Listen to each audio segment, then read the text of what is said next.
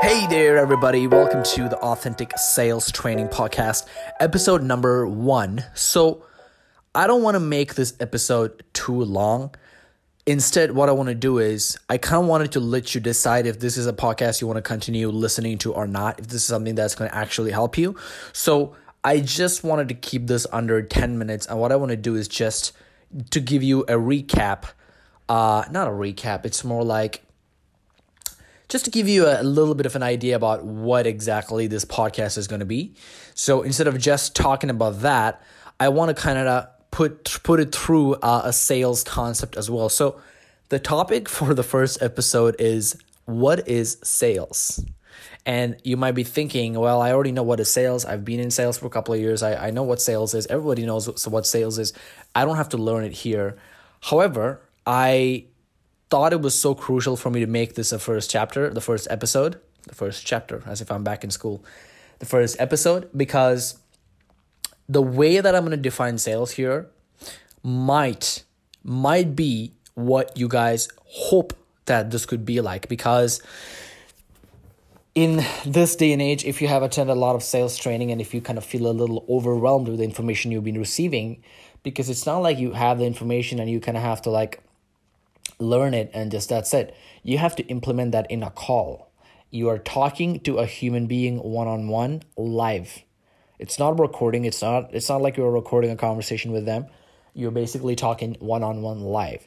And in that conversation, a lot of these sales advices that you listen to, especially if you're starting out, but even if you've been doing it for a while, I've met people who've been in sales for some years and they still don't really quite feel comfortable being on sales calls because they have the sales script, they have all these techniques that they know in mind, and they're all good. These are all meant to help you, but if you are having troubles, if you're getting stuck in your head because of these processes, and if you're just obsessed about, oh, I want to make sure that I get it all correct, then all of a sudden these things that's meant to help you is going against you. So I wanted to make make it very clear that I'm not looking down on these things. However, this question, what is sales? I want to give you a different perspective. Maybe some of you might like it. And if you do like it, you know that this is a podcast that you got to be in and you got to repeat and watch it over and over and over again. So, this is the essence of sales. I have a problem in my life, could be in any area, okay? Could be health, wealth, relationship, happiness, any other stuff that I cannot even think about right now. And you may or may not have a solution to my problem. You don't know that before the call. You only know that when we have a conversation about that, okay? And if you can communicate with me in an emotionally compelling way and sometimes a logically compelling manner as well, and if you can show me by understanding me on a deeper level, okay, and by understanding my psychology, if you can show to me that you have the solution to my problem, that is sales one on one. So I'm just going to use an example from the Stone Age days, for example. Now, this is a made up example. This did not really happen. And if you see me repeating this example, uh, I'm sorry, I'm just repeating it because the more here's the thing, right? People learn, we learn through repetition. The more you hear it over and over and over again, the better chance that you're going to be learning it. So that's a reason why I repeat my stuff. I love to repeat my stuff. I've actually looked at other YouTubers and are like, oh, why are they repeating this stuff? No, now I understand why they do it. Because the more you repeat it, the more it's going to go into your head. And also, there's not like thousand sales concepts. It's just a handful of things. If you just study it a thousand times, that's just way, way, way more effective and you don't even have to study it a thousand times. You can be way better at sales just with like a f- couple of weeks, I would say, depending on who you are. Not gonna give you any promise here, but let's let's put it this way: you have tribe A and tribe B from the Stone Age days, from the tribe. Okay, so they're like two different kind of tribes. Tribe A, they're focused on hunting wild animals, so they hunt lions and everything, and because of that, lion meat is like full of protein. And if you look at them, you can see there's a reflection. They, these these guys are pretty like muscular you know they're pretty ripped because they're always like in the on the run hunting these animals doing all that stuff. Um however they're lacking a lot of uh fruits. They don't have a, they don't have fruits integrated into their diet okay? Because they're always in the hunt for lions. And then we have uh tribe b that are they they don't eat they don't know how to hunt animals. All they do is they just pick berries from the farm from the forest and they they do it they eat it. So basically what they do is like they they they are always exploring the nature and they're finding what's the best what are the best places to pick berries and other forms of fruits and that's what they eat the entire tribe. And that's great that's healthy but the problem is they're not getting any protein. And because of that they cannot really explore for a long period of times where compared to the line guys because they have a lot of protein in their body they can actually work for way longer.